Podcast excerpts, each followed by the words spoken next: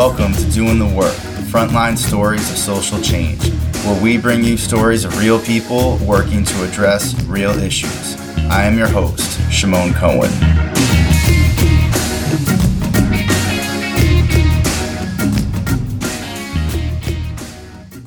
Thank you to FIU's Disability Resource Center for providing transcription services. In this episode, I talk with Lutzi Segu, who is the social justice doula from Miami, Florida. Lutzi explains that she works to, quote, create the conditions for social justice learning and transformation to take place for individuals and organizations. She talks about how she loves seeing people grow and become committed to anti racist social justice work, become politically active, how she deeply believes in the inherent value and good of people to change, and that even though conditions in the world can be terrible, she always has hope doing this work. Lutzi shares techniques she uses with people to help with this transformation and explains how theory, specifically black feminism, saved her life, helping her see how systems oppress and that people are not to blame for their conditions, and how this relates to social work's person and environment approach. We discuss the white supremacy enacted by social workers and clinicians who pathologize oppression, placing the problem inside clients, rather than acknowledging the violence of this quote, anti black, anti woman, anti queer, anti trans, anti immigrant world, and how social workers should be committed to social justice, not gatekeeping and the maintenance of oppression. She challenges us to ask ourselves what we are really practicing and, quote, how are we personally going to divest from anti blackness? Lutzi also talks about how she got into this work, sharing a powerful story of what it meant to attend Florida Memorial University and HBCU in Miami. I hope this conversation inspires you to action. Hey, Lutzi, thanks so much for coming on the podcast. And, you know, just so listeners have a sense of what's happening in the world, in the US, right now while we're recording this, since this will be the July episode, but we're recording in June. Right now, there's protests that have that are happening all over the country for Black Lives Matter in response to another horrific killing of a black person, George Floyd, by police. So I just want to kind of ground our conversation in that current context and then open it up to you uh, whatever you want to share to start and also you know to let listeners know what you do.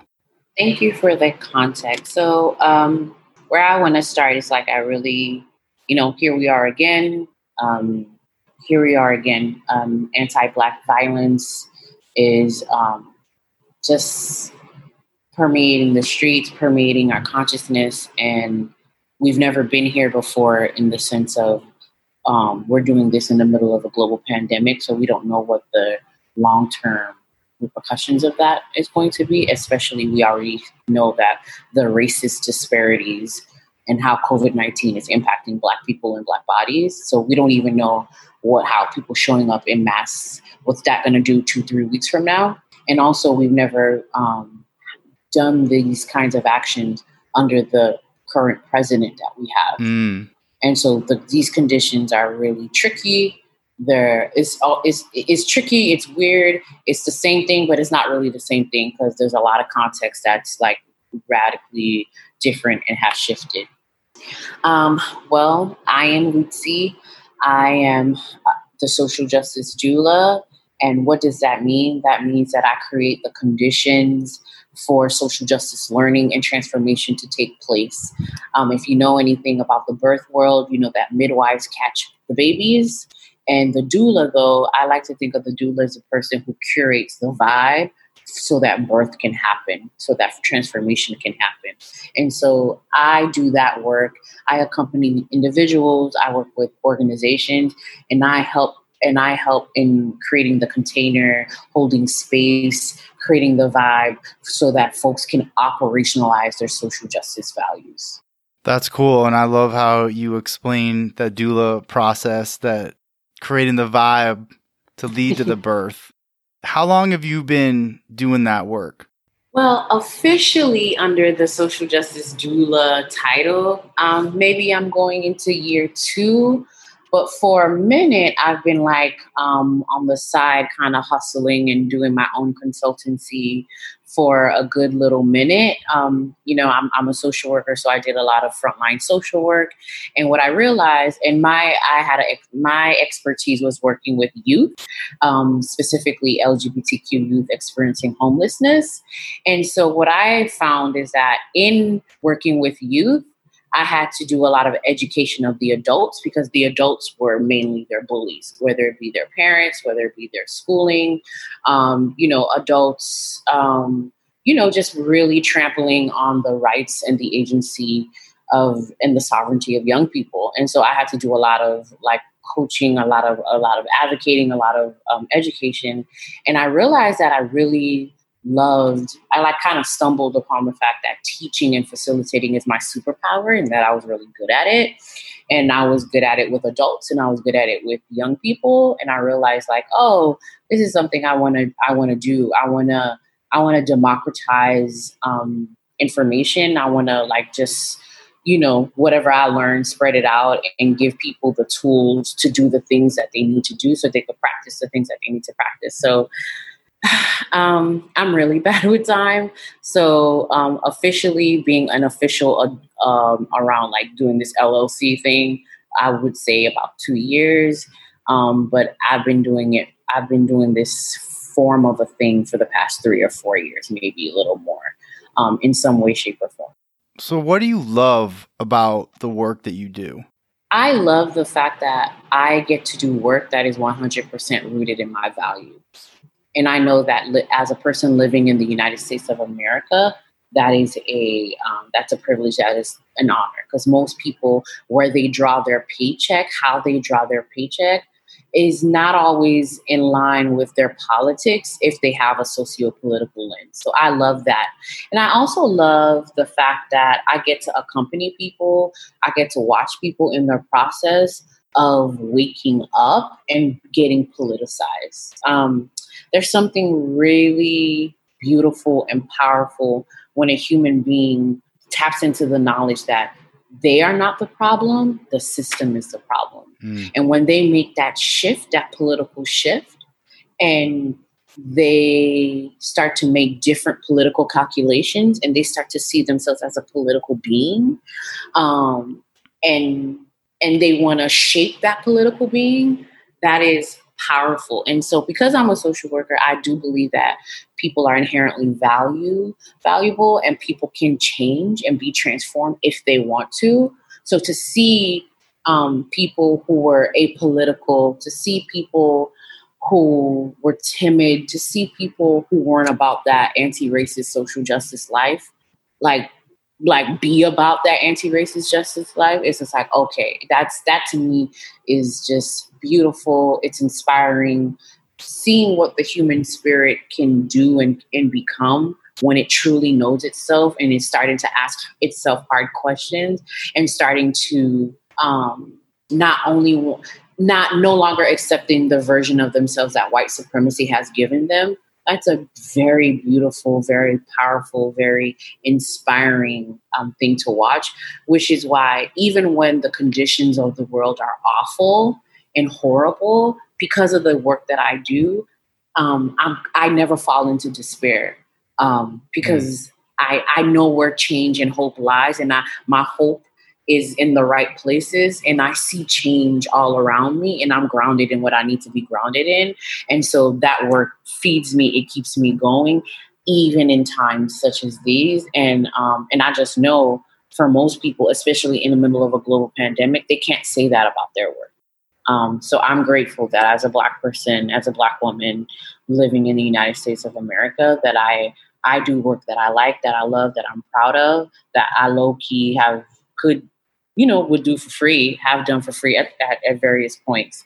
Um, I know in this capitalist society, that's big. Yeah, that's that's incredible. That's really incredible, and the hope that you convey is powerful. You know, I was as you were talking, I was thinking about the part where you said when you see this shift in people, where they recognize that they're not the problem, the system's the problem. And I was wondering if there's certain techniques that you found helpful in helping people to have that shift. And I'm I'm figuring that that's going to be different depending obviously who the person is because there's different blocks to that for different people based on their identity. Yeah, so um well, um, I'm a third year doctoral student, so I'm like super hella nerdy.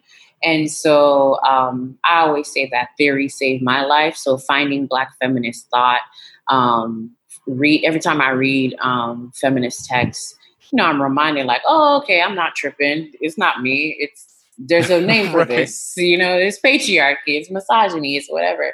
And so um, I try to do the same thing with people, like in regards to like introducing them to to different texts, different those kind of things. But what I do, um, you know, this is straight out of my social work training, is just like I listen really well like um for what people you know because if you're you know when we're doing assessments those kind of things like you know people are telling you what's important to them people are telling you what their struggles are and um when you can really listen to people's story and i like to use you know just using different parts of narrative therapy where it's just, just like helping people to reshape their story and to be like is it you? Is it you? Or is it patriarchy? Is it you? Or is it white supremacy? Is it you? Or is it classism? And so just helping people to make that distinction between them and their conditions and so that way um, folks are not so um, stuck in their shame around stuff that they don't need to be shameful about because they didn't go to Walmart and buy these conditions.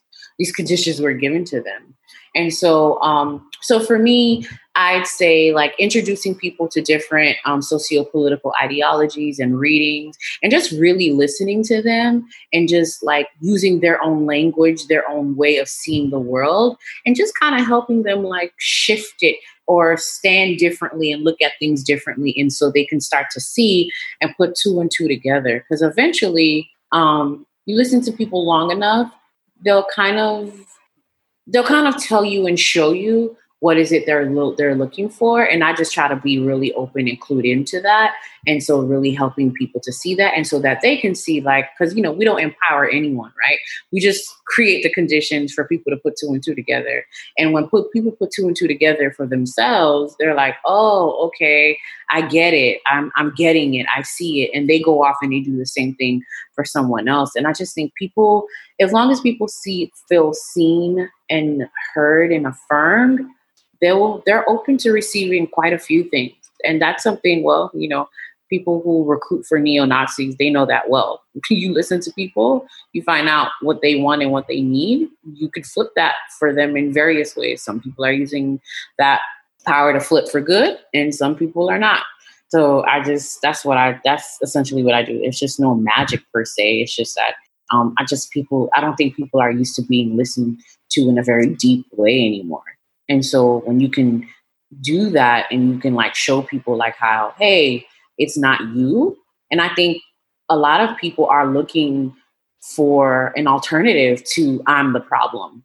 Like we've been fed that steady diet. And I think deep down in people's knowing in their bodies and on a cellular level, I think they want to be wrong about that. And I'm happy to help people be like, yeah, you are wrong about that. It ain't you. Mm-hmm. You know, as you're talking about that, it really gets me thinking about social work training, especially clinical training. And those types of conversations are often not happening in a therapy session, right? It's very much centered on problems within the person, uh, some diagnostic criteria that's been met, and a prescribed intervention that is evidence based. So I was just, it just, as you were speaking, it just got me thinking about that.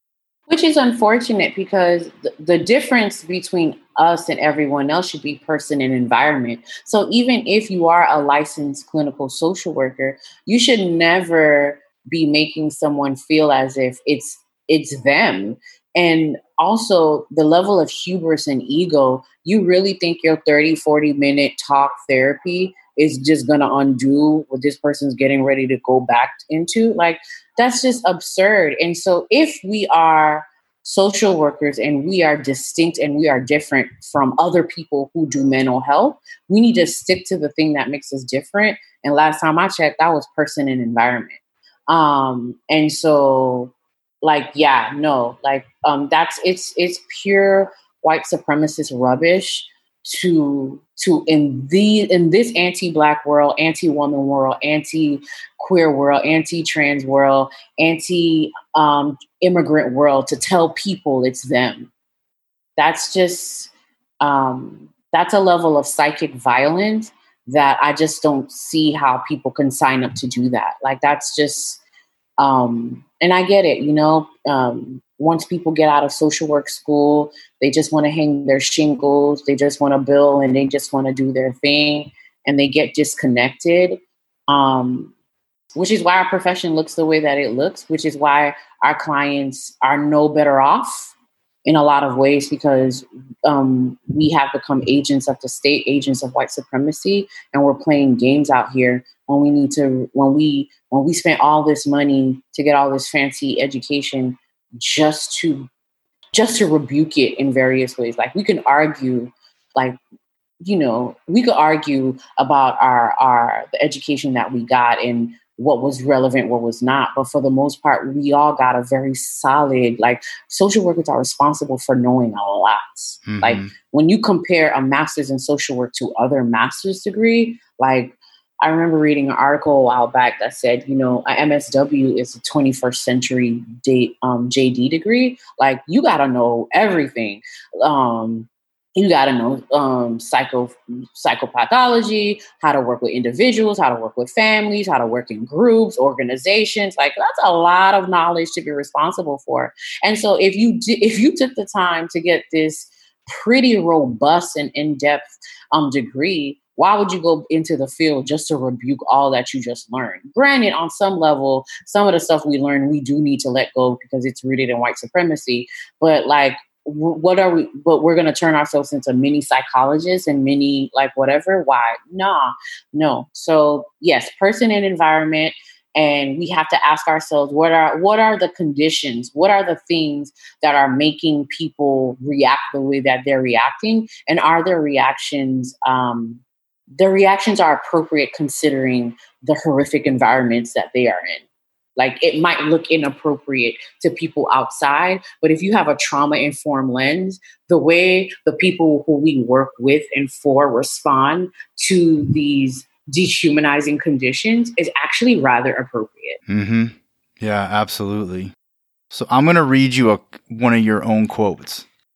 So this is, you know, this is off your website I became a social worker to work myself out of a job. I knew that as long as the world needs social workers, it means we have not achieved social justice, and social justice is the goal.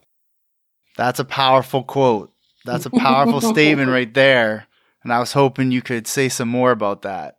Yeah, like legit. I I think all of us who are who call ourselves social workers have to ask ourselves a really hard question are we in this to work ourselves out of a job? Or are we in this to oversee and gatekeep and maintain oppression and subjugation? So when i became a social worker real talk i i always like again i don't believe i'm empowering anybody or anything.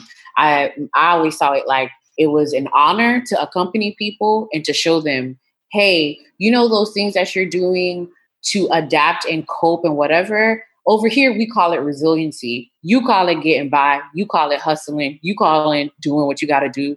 Let me show you how. Let me let me let me um, show you what you're already doing well and kind of buffer you and give you some more skills and more resources to really um, help you do what you're doing well. And so for me, as long as we live in a world where we need social workers, that's a problem. Then that means people are remaining vulnerable. Like mm-hmm. social workers don't work with upper middle class rich people. Like we work with a very specific um, um, class of folks. And if that class of folks keeps growing in numbers, leaps and bounds, their vulnerabilities keeps growing, and we need and you know social work school can't keep up um, they they can't they, you know they have to add so many seats every year. Like that's not that's a problem to me. That's a problem to me. I'm happy that our profession exists and it's not okay the conditions in which that creates our profession. I'm happy that i do what i do and i'm not okay with the with the injustices that makes my job like forever forever available. Like i was talking to someone the other day and i had to remind him like you're a social worker. You're never going to be unemployed. Mm-hmm and like, that's a good thing. And let's really look at that. Like, all the things that are creating um, the need and the want for social workers. And so for me, you know, I'm about liberation. I'm about liberation. Um, obviously, I'm not foolish enough to think that social work as a profession, nonprofit as a as a system, as a complex is going to save anything because, like, you know, nonprofits have been around for a very long time, mm-hmm. and we can argue what needles they've pushed, what they've made better. Um, I'm I'm for liberation. I want people to be liberated. I want individuals and communities to be liberated. I want justice. Um, and um, our profession does a lot of things. However, it's not always at the forefront of justice. Right. Yeah. Like it, a lot of our the way things are worded in our profession and and a lot honestly a lot of statements i've seen coming out from all sorts of different places because everyone's putting out a statement um you know and it's like this disconnect that there's always going to be people who are vulnerable like it's already like that's been accepted right and like mm. inside the literature inside our code of ethics it's like we do this because we've got to protect these vulnerable people mm-hmm. rather than let's change the conditions where people end up vulnerable to begin with. Not saying there'll never be people who are vulnerable in different ways, but there are people who are vulnerable straight up because of systemic oppression. And that's the reason they're vulnerable, and that's it. And we need to get rid of it. And I was hoping you could speak a little bit to that because you and I were talking earlier before we started recording a little bit about the code of ethics as well. So I always say the most insidious act of violence that white supremacy plays on us is it robs us of our imagination. Mm. And because it robs us of our imagination, it tells us that the world we have is the world we must accept. We can make some cosmetic changes here and there. We can reform this here and there but like liberation, transformation, nah, that's too big, that's too lofty.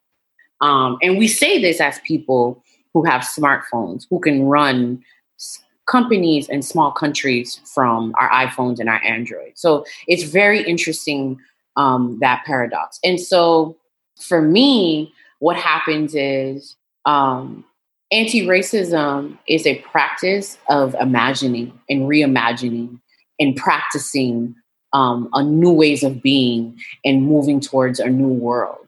And so for me, um, I make it a part of my resistance, part of my social justice politic is to always activate my imagination and ask myself, what can be different? How can this be different? How can this be transformed? Because again, I'm Haitian American.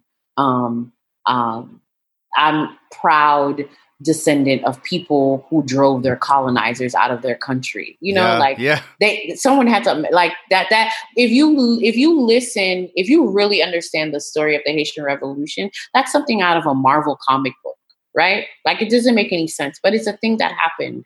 And so and if you know the history of of slavery in the united states of america like in like slave owners didn't retire they were drove out, they were driven out of business. That too, in that day, was considered radical and like that can never happen. That was outside of the scope of the imagination. Like the union was about to fall apart over slavery. So I say all this to say we have lots of evidence of things that that at the time were beyond our imagination and happened and we're still living with the after with the after effects of them happening and so um, yeah, I don't accept that the way this world is is how it has to be. We are in an imagination fight, and right now, the white supremacist imagination ha- it's been winning for a long time. But if you look around and if you're paying attention, you're seeing like that's not going to be for too much longer, which is why the streets are crying out the way that they are because this imagination fight, because people are like, actually, I have a different imagination. I want a plurality. I want something different. I want a world where we don't enforce gender in a very specific kind of way. I want a world in which um, income inequality doesn't have to be. I want a world in which, you know, we just do things different. We know ourselves differently. And um, that imagine, I, for one, am very happy and excited about that because there's a lot of us who ha- who have not accepted and will not accept until we take our last breath that we have to accept the world that it that is currently. That's no, absolutely not. Um, not. I like that about the imagination. I like that a lot. You know, as you started talking a little bit about your background, I wanted to ask you, you know, on a on a bigger level, like how did you get into all of this work? Like how did you choose social work to even begin with? Wow. So that's a okay, that's a really interesting story. So so when I when I first graduated high school and went off to school, I went off um, to this to this all women's college in Wesleyan, um, named Wesleyan in Macon, Georgia, and I wasn't feeling it, and I I dropped out, and then I came back home, and um, I went to Miami Dade off and on, Miami Dade off and on, and then um, finally, I finished at Florida Memorial University, which is a historical Black college in Miami. And that was a game changer for me. So I grew up watching a different world. I grew up watching the Cosbys, those kind of things. And I always was like, yo, I wanted a Black college experience. Um, I didn't I didn't even know that Florida Memorial existed, and when I found out, I was like, "Oh my God, there's an HBCU right in my backyard! Yo, I gotta go." Mm-hmm. So I went and um, I majored in English literature, and that changed my life. So being in an institute, an academic institution where no one treated you as if, like, I was never, my intelligence was never questioned at Florida Memorial mm. University. Mm-hmm. Like the dean is black, the groundskeepers is black, the people who, who fry the chicken on Tuesday is black. Like this is all black everything. And so that I needed that. I was just like, okay, okay, that was awesome. That was dope. And then um, I graduated. When I graduated, um, the recession had just started. And um, the kinds of jobs that I were applying for were very social worker esque but I didn't know that. So I'm just, you know, you know, I got it, my English lit um, degree, and people were like, "Girl, you got an English literature degree. Why are you applying for these jobs?" And there are no jobs because there's a recession. Mm-hmm. And so um, at that time, um, you know, I'm coming into my consciousness, and like, you know, I've gone to this HBCU. I've read the autobiography of Assata Shakur. I'm like, I've come into my consciousness around Black feminism, and I'm just reading any and everything that I could come in contact with. This is around the time Twitter is starting. This is around the time there's Tumblr, and there's a lot of political education that's happening online, and I am just eating it up for breakfast, lunch, and dinner and snack. And um, I meet this woman online and we become friends on Twitter and then we become Facebook friends. And then, um, and then we start talking on the phone and she's a social worker and she lived, uh, she lives in Houston. And um, I was just having a major crisis. Like I had just applied for the 100th job, no response, no nothing. And she asked me, she was like, what do you want to do? And I explained to her what I want to do. And she was like, Oh, you want to be a social worker. I was like, Social worker? I was like, Uh uh-uh, uh girl, I don't know what you're talking about. Because for me, the impressions, the, the people who I thought were social workers, it's like, for those of us who's ever been to a government um, office, if you've ever needed unemployment or in things of that nature, we were I was under the assumption like most lay people that all of those people in those offices are social workers. And there was a way in which these people had a like lot of disdain for people seeking help. Yeah. They weren't very nice. And I was just like, nah, I'm not, I'm not that kind of person. She was just like, no, no. And she explained to me social work, those kind of things. And I did my research. And I was just like, yeah, actually, this is exactly what I want to do. This is exactly what I want to do. And then I started looking at the different schools in South Florida. And then I was like, you know what? I really like Barry University. I, I you know, I live not too far. And I was just like, you know, let's see. And honestly, so next to attending um, So one of the best decisions I ever made, of course, was attending a historical Black college, and the second would be becoming a social worker, um, pursuing that um, degree. And I'm just really grateful that I had the kind of professors that I did.